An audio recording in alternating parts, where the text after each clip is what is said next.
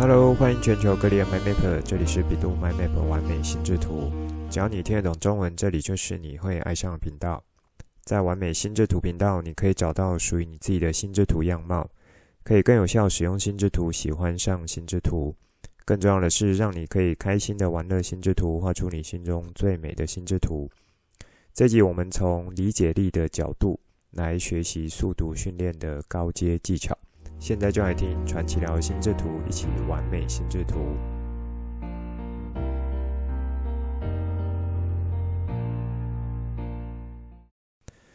这几个月在科技领域的大事情就是 ChatGPT，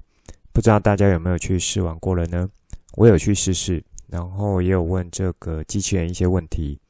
我的小孩呢，也有问他一些蛮无厘头的问题，比如说。啊、呃，魔镜魔镜，你觉得我是个特别的人吗？结果呢，这位 Chat 老兄他回答说，因为他作为一个 AI 聊天机器人，无法实际看到长相，还有认识呃这个问的人，所以呢是无法给出好的答案。那我们看到这个答案当然是笑成一团，然后呢还有是一些其他的蛮无厘头的问题来问，整个呢我的感觉算算是蛮有趣的。但是如果说要作为可以真正突破性，而且是要具有商业价值的话，我个人认为是还有一段距离的。不过，就像我在节目中会呃有想到，就会提出来，科技的进展它带来会是对这个是非对错本质的改变。因此呢，昨是今非的事情，在现代以及未来时代，就是会因为科技的不断进展。更迭的速度会越来越快，我指的是是非对错本质的更迭。因此，与此同时呢，我们在思考方面需要保持和学习以及训练的，就是思考的弹性这件事情。否则，我们是会蛮容易去陷入在思考误区中。当环境或是原本的对错本质已经改变了，可是，有些人却仍然坚持着过去的思考模式，或是说，在当下是还不够成熟的一些技术进展，却是被捧上天。那信奉的人呢，或者说信者恒信，这样子去死守着，可能到最后所期待改变改变是根本不会到来的。那或是说是往另外一种发展去走的。好，因此具备思考弹性是我认为在这个时代还有未来时代是很重要的一项能力。那么，持续锁定完美心智图频道，听我聊心智图，还有其他和思考学习以及思考训练相关的内容，就会让你的思考能力可以持续的成长。拉回来到 ChatGPT，为什么我会想特别去试玩一下呢？然后也拿出来和你们做分享。主要是我对于它背后的运作机制是有感兴趣的。我去查了一下文章，这次的聊天机器人造成轰动，最主要是它背后逻辑是基于语义网络，进而呢就可以去做到说收集资料，然后再去进行整理。那么整理出来东西是会类似人类思考方式才去产生出来的内容。因此，这一代的聊天机器人又被称作是生成式的聊天机器人。这边对这种呃科技的专有名词，我没有去解释太多。一方面，我觉得许多的概念和呈现的结果，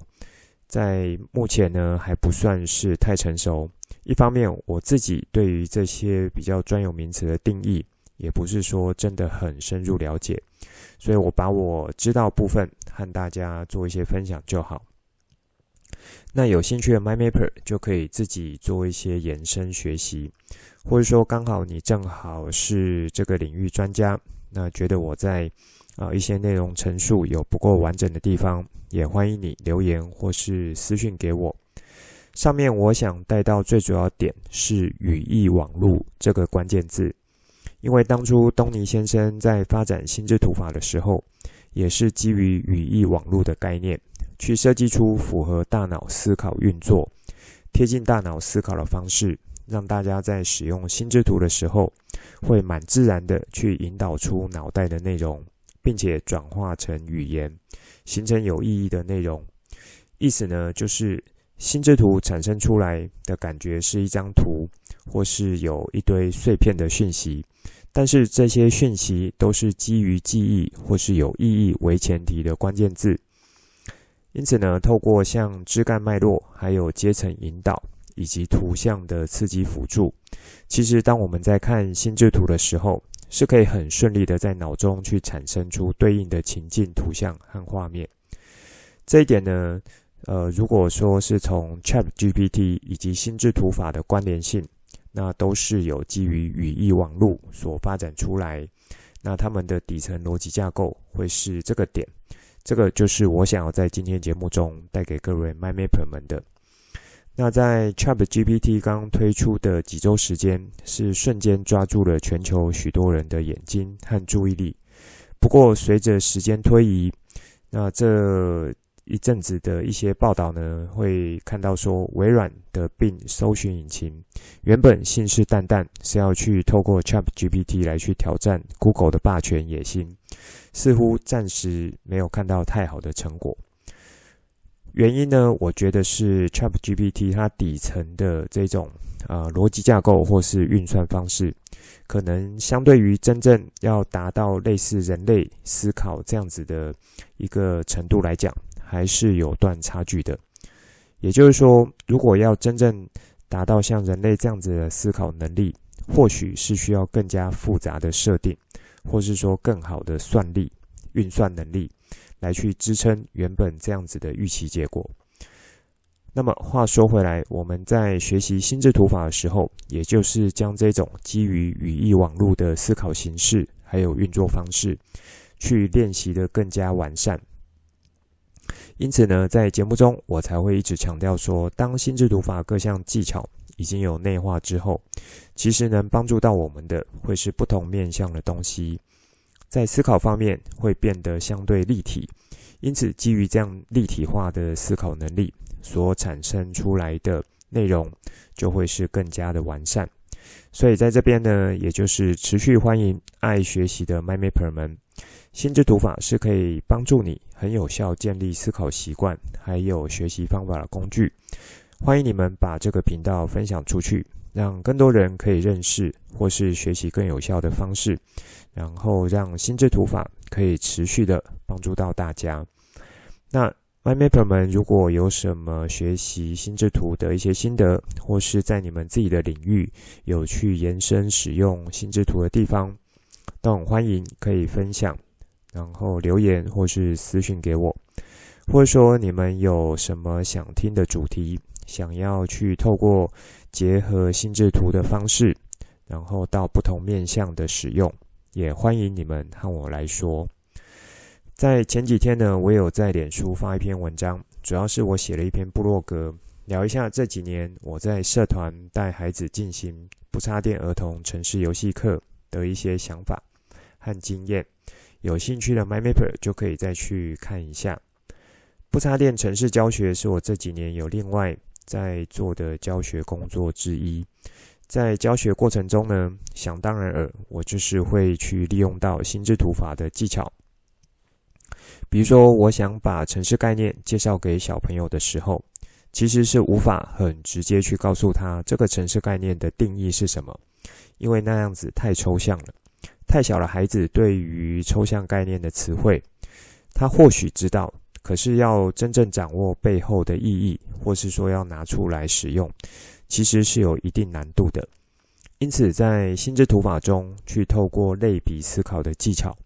把原本相对抽象的词汇概念，透过类比方式去进行转化，转化成孩子目前听得懂的词汇和内容，就可以让他们对这些概念有兴趣，而且记得住了。此外呢，去多利用图像和情境的方式呈现，也就是让孩子在学习的同时，可以和他们脑中已经有的图像资讯产生连接。那也就可以代表说，这些比较新的概念是可以在他们脑中有个可以停泊的地方。这也算是我在节目中有提到，当一个好的心智图法技巧可以内化之后带来的效果。新加入或是新学习的知识和经验，是可以有系统、有脉络的去，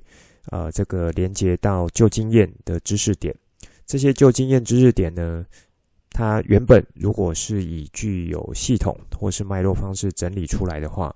那么这些新的知识和经验，它去呃落在这些旧经验的架构上面的时候，就会非常的清楚，非常的呃算是有这个脉络可言。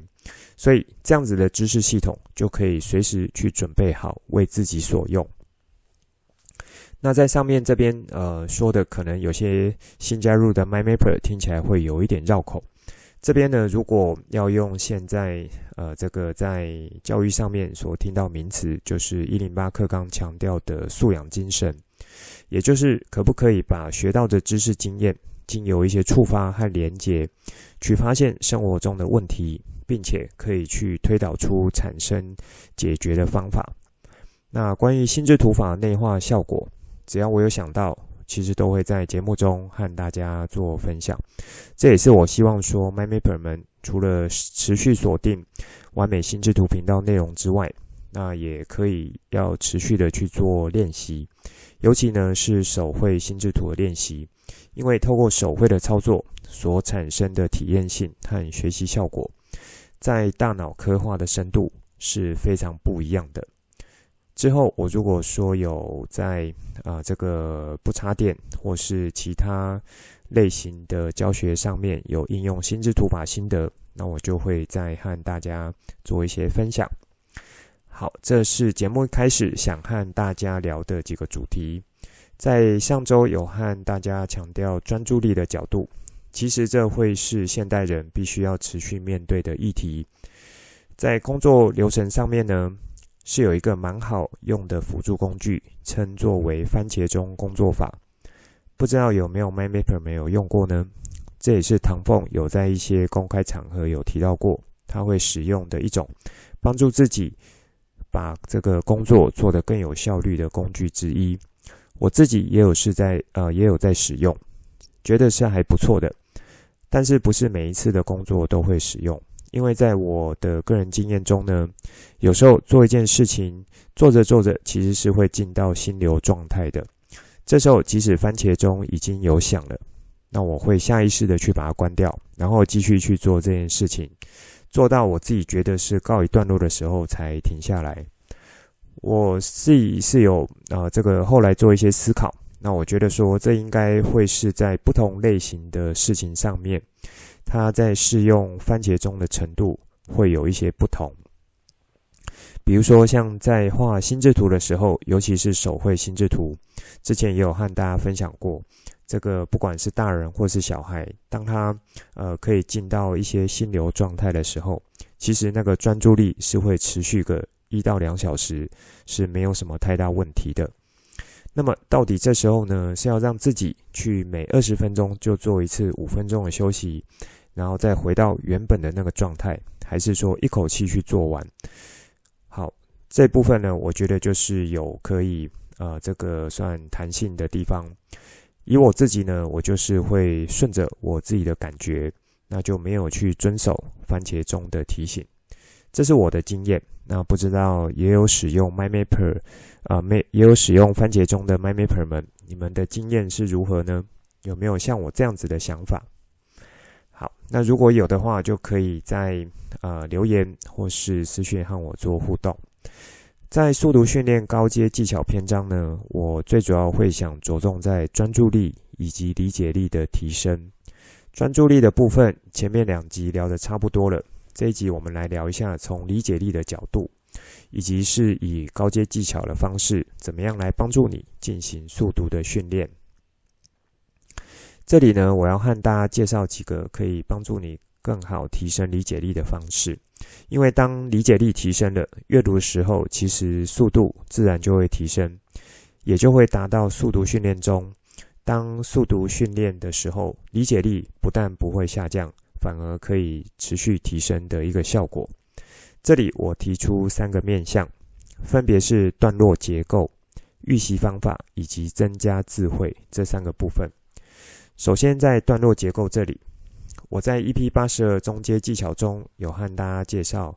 阅读和浏览，如果新加入了 MyMapper 或是已经忘记内容的老 MyMapper，就可以回头去听。这里要带到的高阶技巧会和这个有关系，也可以说是基于这样子的概念，再往上去提升起来。那提升起来呢，就会是像呃这个结构段落的使用。任何的文章其实都有它一定的结构，因此你可以从结构这个角度先去认识文章。基本上，在你心中就比较像是一个定锚的作用，会有一个轴线引导着你去持续阅读到这个文章。结构这个角度呢，我有在最早几个单集和大家聊基础规则的部分提到，有兴趣和有需要 m y m a p e r 就可以再去听。文章的结构段落呢，多半是有一些公式可以依循的。比如说，啊、这个段落是比较属于解释性的段落，或是说这个段落属于描述性质的段落，或者说这个段落呢，它是具备连接前后文的一种段落形态。所以，像这种属于啊、破题类型的文章，多半它可能在开头的段落就是会直接讲重点，甚至是把一些结论都提出来的。那么，把开头的内容掌握好，基本上这一篇文章的这个大纲或是结论就七七八八了。后续在阅读的时候，掌握到这些要点，然后去比对后面你阅读到的文字是不是有相符的，还是说是属于延伸的，甚至呢是有一些反方论述的地方。因为呢是从结构这个等级或这个层级去切入的。所以在阅读文章的时候，就不会是那种翻开第一页，从第一个字开始读起，而是从这篇文章或这本书的结构去读起，利用它本身的结构特性来去引导着你去做阅读。阅读这些段落时候，能否在读完很迅速的为这篇段落产生几个关键字内容？而且也可以很快为这些关键字进行一些分类分群，做好阶层脉络。那听到这边有没有 MyMapper 们被电到一下？这里不就是很像在脑中很快去利用关键字、分类技巧，还有阶层思考这几个心智图法的核心技巧，帮你快速把这个段落的阅读产生出有系统、有架构脉络的心智图吗？如果是内化功力比较高的 MyMapper 呢，应该是可以蛮快在脑中画出对应的心智图。功力还没有到位的 MyMapper，其实是可以利用一些纸笔，然后呃用这种草稿速记的方式，去快速产生草稿性的心智图。好，那如果说你是新加入的 MyMapper，或是说你在内化功力上面还没有那么到位的，也不用觉得说。呃，有点这个焦虑，或是说有点气馁，因为刚刚去提到这个，呃，如果说你可以在阅读的时候就可以很快产生出一些关键字，然后为这个段落做好一些定调的话，那并且呢去尝试把这些产生的关键字做好一些分类分群，我觉得这已经就是在准备去做进行这个心智图的制作了。所以它已经是有一些雏形的成分了。那么，当你去带着这样子的心态和角度做阅读的时候，我相信你的理解力是会伴随着速读训练的同时，去持续提升起来的。再来是预习的方法，这里和 EP82 提到的略读和浏览也是有关系的。预习的用意呢，是帮助你更好掌握住文章的重点。这边和浏览阅阅读是有一些不一样，是有呃结合说让大脑进入漫游状态的角度。怎么说呢？呃，比如说接下来你可能对于理财方面的速读，呃，这个书籍想要做速读训练，那么浏览和阅读这个阶段会比较是说在前面做一些主题的确认，以及要做内容架构时。所进行的方式，预习的阶段呢，则是说要带有更主动的意思，决定要利用速读技巧去读哪一本书了。因此，是更有策略的去进行预先的阅读，可以说是进行正式速读的时候，先把文章去走过一遍的意思，然后去扫过一遍，把这些段落呢，再去把它呃，算是很快速的去把它看过一遍。这有点像是说，有一些旅行社他在做旅游规划的时候，纸上作业阶段，或是说利用 Google 规划的时候，透过网络的资讯，其实是可以把大部分的一些资料去准备的差不多，心中也有一个底了。那在这里就比较像是浏览和略读的阶段。当真正决定要去到某一个景点或是某一个地点进行旅游的时候，那可能就是需要实地的去走一次，快速的走访或是说踩线。以这样子的阶段或是过程呢，就是像预习的角度了。预习的好处，它对于之后要阅读的文章来讲，脑中已经有一些初步架构了。那也可以说，呃，这个在大脑里面有一些相对呃粗略的资讯，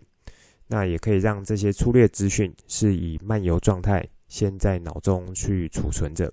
因此，之后在进行真正阅阅读的时候，也是进行速读训练的时候，是可以很快去比对出来，然后很容易去抓出重点，抓出关键字群，并且在脑中产生对应的情境意义、画面或是图像。因此呢，速读就会以一种很有效率的方式去进行下去。那说到这边，会不会有 m y m a p e r 去发现了？从开始和你们聊速读的单集到目前为止，如果说在进行速读训练的时候呢，拿着一本从来没有碰过的书，它不仅是一种越级打怪之外，而且根本也无法去做到有效的速读训练。那必须呢是要透过一些策略性的，比如说像在这边提到，你要有蛮扎实的前期准备，最后才是来一次真正的速读练习。如此呢，你的速读训练效果才会是最好的。好，那这算是第二个面向。最后的面向呢，是在智慧的增加。这边我可以分作几个部分，因为呃，当初在提出这一些速读技巧的东尼先生呢，他是英国人，因此他是以可以增加英文字汇的方式来去提到这个部分的。那么要增加英文字汇的方式，我想 MyMapper 们应该或多或少是知道一些的，市面上也是有许多相关书籍有提到，增加英文字汇的方式，不外乎就是字汇的字首、字根或是字尾这些面向。这个是英语系的一些特性。英语的来源呢，是有希腊语或是拉丁语，那有一些少数呃其他的语系，因此。许多我们目前在使用的英文，如果你可以懂得一些字首、字根或字尾的话，其实是会蛮好去扩张你的词汇量的。像我以前的背景是生意领域，在生意领域其实有许多的专有名词，它其实就是从拉丁语过来的。那我指的是真正的拉丁语，因为就是我们在读的时候呢，它这个语。就是这个专有名词，其实是和它原始的拉丁语没有太多的变化，而是直接成为这个学科上的一些名词。因此，在那时候呢，就是刚上大学的时候，像普通生物学啦，或是普通物理学等等的，其实是要去 K 很厚的一本原文书。那时候学长姐就会教我们说，利用一些字根、字尾或是自首的方式。是可以很快把同概念或是同领域的单字一起把它打捞背起来，所以这样子概念对我来讲是不会太难理解的，使用起来也不会太难。以现代的英语文英文而言呢，也的确是有这样子的架构和逻辑性在。因此，当你知道许多的这个自首、字根、字尾的话，就很像你有掌握了心智图中相对上位阶的关键字群。也就是分类项，那从这个分类项再往下去展开，多半就是会以这个字根、字首、字尾所延伸出来的单字了。说到这边，也有让我想到说，啊、目前在市面上不少呢，这个书籍是写着像心智图学英文，它会使用的其中一种方式，就是像我这边提到的，这样子的一个逻辑概念。它的这个阶层逻辑，在我看起来，啊，它就是这种从字根去发展出来的。只是像之前在节目中有提到，呃，以我目前的看法，这样子的编辑角度和呈现方式，比较会是像关系图的呈现，它并不能说是很完整的心智图呈现。好，那这算是题外话。拉回来讲，英文的部分呢，是有它的特殊性，可以用字根、字首、字尾这样的方式来增加智慧的。中文的话，如果说单纯是单字，我指的是一个中文字，是可以借由一些部首的角度，就比较类似这种字首、字尾这样的角度做一些辅助。只是我觉得中文字更复杂的地方是在于说，可能两个呃你都认识的中文字，可是放在一起，它的意义可能会因为不同的场合或是情境，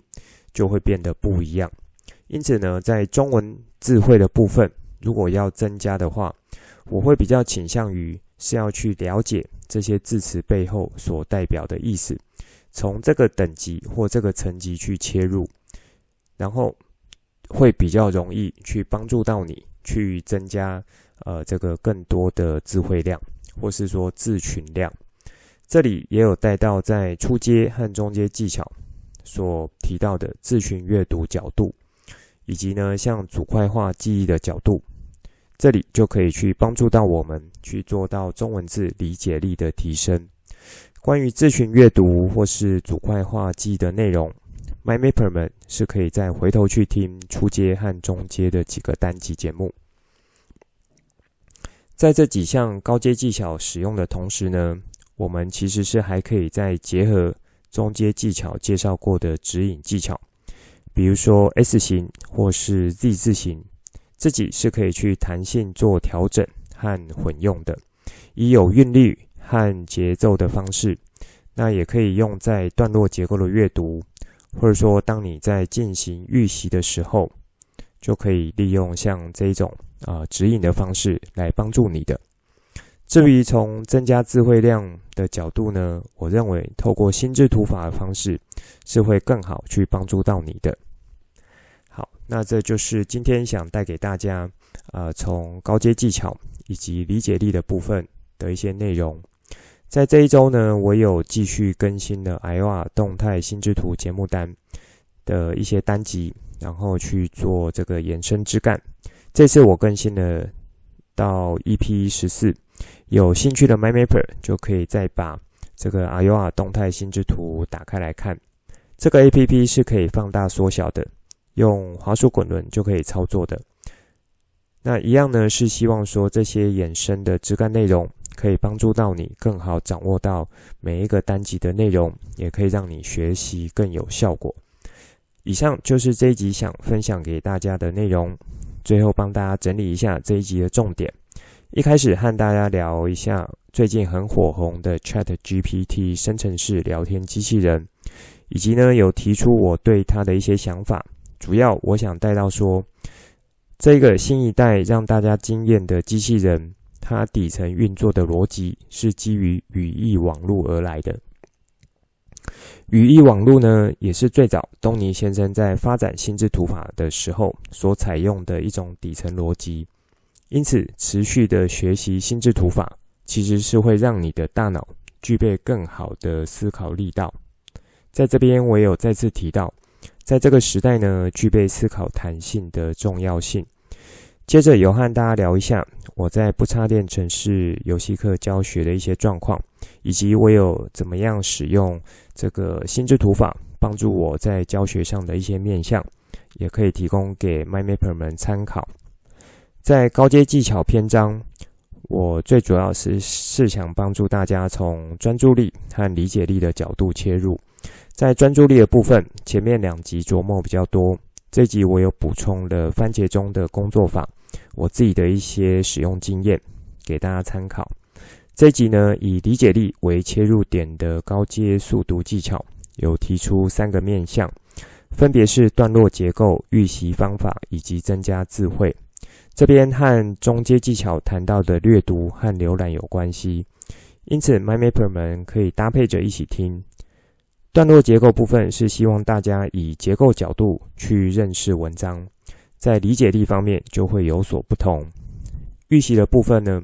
算是在正式进到速读训练时，帮大脑快速的走一遍。这边我有指出一些和浏览以及阅读有一些不同的地方，以及有用旅行社的例子来做一个比喻。最后是增加智慧的部分，我呃分作英文智慧和中文智慧的角度，个别介绍给大家。最后呢，则是和大家说，Ayala 动态心智图我已经有更新到 EP 十四了，有兴趣的 MyMapper 就再去看一下了。这一集的内容就先说到这里，之后再跟大家聊更多我对心智图的认识所产生的经验和想法来跟你分享，带你一起重新认识心智图，一起喜欢上心智图。希望你会喜欢今天的节目。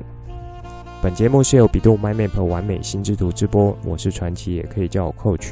欢迎你听了之后有什么新的想法与角度，可以跟我互动，画出心智图或是留言来跟我分享。节目当中附上官网、脸书还有 LINE 社群资料，以及这一集我想和你分享的心智图作品。欢迎随时透过这些地方来和我做互动。如果你也喜欢这个频道，觉得我分享内容对你有帮助，也觉得对你亲朋好友有帮助。记得帮我订阅、给爱心，把这个频道分享出去，邀请他们一起来享受心之图的美好。我们下次见，拜拜。